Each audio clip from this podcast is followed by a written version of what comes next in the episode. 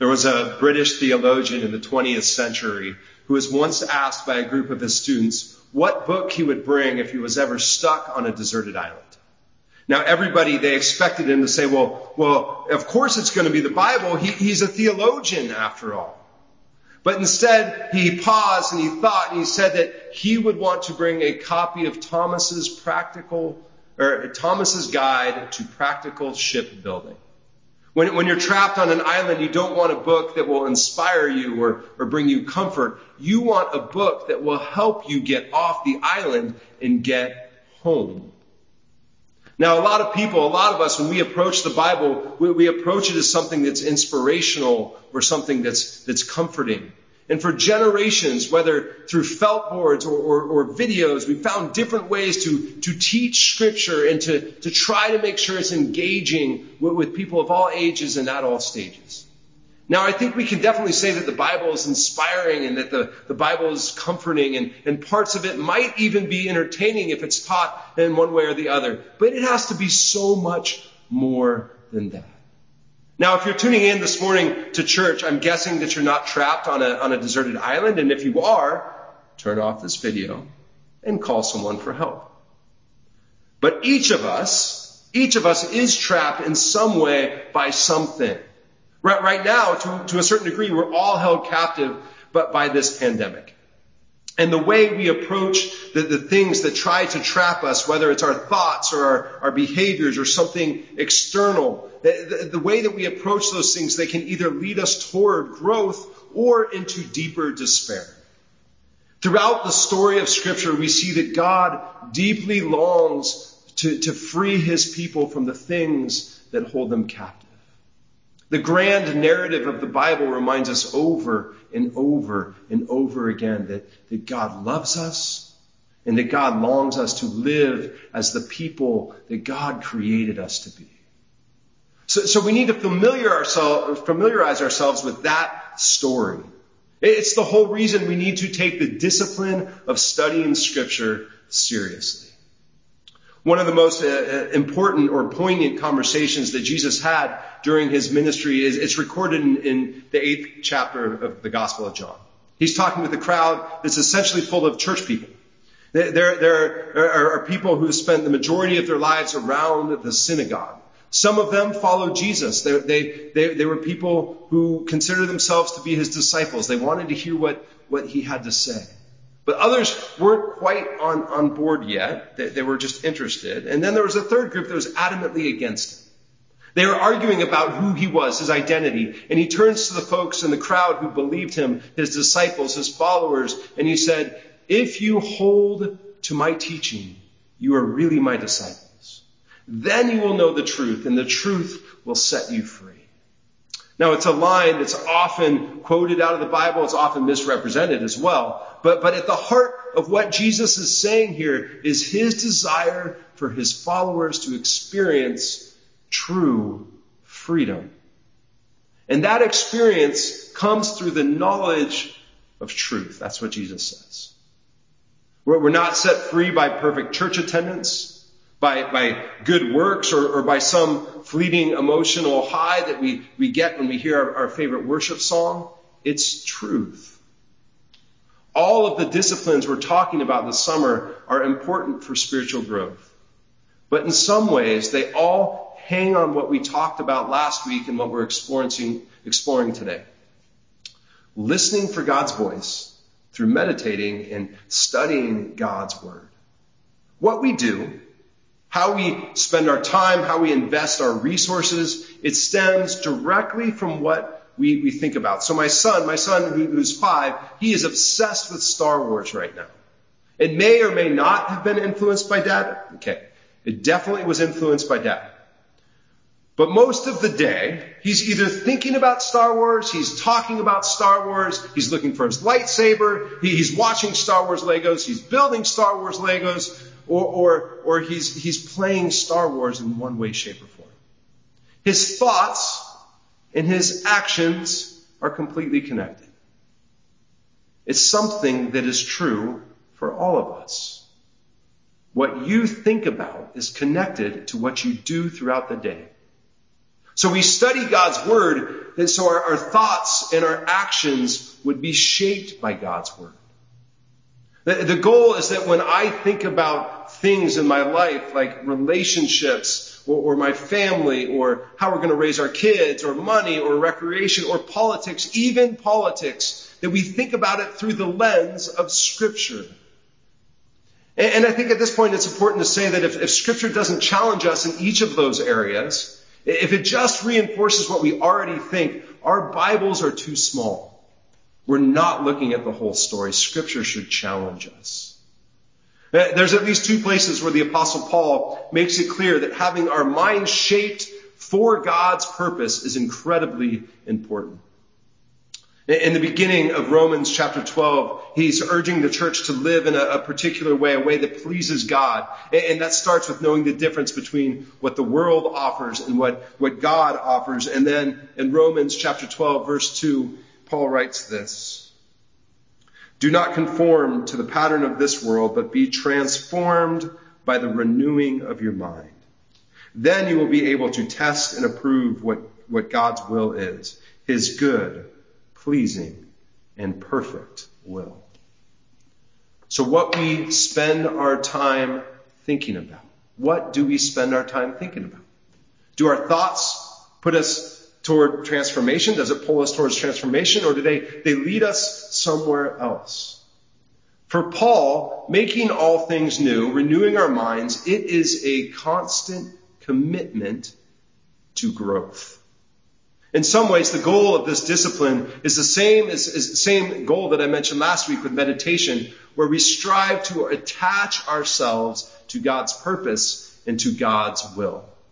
But it's also a, a little different. Richard Foster, who I, I mentioned last week as well, he describes the difference between studying and, and meditation in, in this way. He says, meditation is devotional. Study is analytical. Although meditation and study, they often overlap, they constitute two distinct experiences. Study provides a certain objective framework within which meditation can successfully function. So the disciplines of study and meditation, they go hand in hand with one another. And depending on how you are wired, sitting in silence and listening might be where you thrive. It also might be really hard. For others, digging and asking questions, it comes naturally. And for some of us, asking questions is really hard. But we can't ignore that both disciplines are important. In Paul's concluding words to the church in Philippi, in Philippians chapter four, he connects knowledge with action. He writes this, Philippians four, uh, verses eight and nine. Finally, brothers and sisters, whatever is true, whatever is noble, whatever is right, whatever is pure, whatever is lovingly, whatever is admirable. If anything is excellent or praiseworthy, think about such things. Whatever you have learned or received or heard from me or seen in me, put it into practice, and the God of peace will be with you. The goal of building up our, our knowledge isn't so that we can prove other people's wrong or, or so we can somehow win an argument, prove how smart we are. Um, it's so that we can be equipped to actually do what the Bible asks us to do. One of the most poignant illustrations of the importance of studying God's word, it, it comes from the first passage that we looked at this morning, uh, that passage that Haley read out of Deuteronomy. Now, Moses, he often talked about loving God with all of who we are, with our entire person. And Jesus constantly echoed that truth, putting God first and neighbor second, with everything else falling into line after that. God first, neighbor second, and then everything else. Now, most first century Jews, they were well aware of this commandment. And they also knew that those who considered themselves students of God's law had tools necessary, to, had the tools necessary to keep God's word uh, at the forefront of their minds. So Deuteronomy, it reminds the people to keep God's word in their, their hearts and in their minds, tying them to their, their hands and, and placing them on their, their foreheads. Now, now the words that Deuteronomy is talking about here, it, it, it, it, it's a prayer that's called the, the Shema. It's right out of Deuteronomy chapter six. And the words say this: Hear, O Israel, the Lord our God, the Lord is one. Love the Lord your God with all your heart and with all your soul and with all your strength. It was a phrase that, that most who went to synagogue in the first century, that they knew it inside and out. It was a guide to all that they did, to transform their thoughts each and every moment of the day, their thoughts into action. Now, there's a couple things we, we need to see with the words, th- these words here that we find in Deuteronomy. The word that we, we translate as love, it, it, it means complete commitment or, or complete allegiance. Nothing, nothing was to be more important than their covenant commitment to Yahweh. And the second important thing we need to see is, is the order of, of what's listed. We, we see heart, we see soul, and we see strength. Now, for the Hebrew person, the heart wasn't just where their emotions sat and their, and their, and their mindset. It's where one's will or one's, one's mind resided. So it's the word that describes the whole inner being. The soul carried the, the, the connection of, of what we, we think, what we kind of feel in our, our gut. It's, it's so, so it's what we feel in our gut. It's the place where our desires are shaped. And lastly, in the, in the Hebrew world, uh, the, the, the word for strength, it meant our resources. It's not just physical strength. It included physical strength, but it also meant economic strength, our possessions, what we own. So this prayer, the Shema, it, it asks for allegiance to God first, and then works from the inside, from what we think, out to what we do and what we have and how we act. These were to be the first words they uttered in the morning and the last words they said before they went to bed.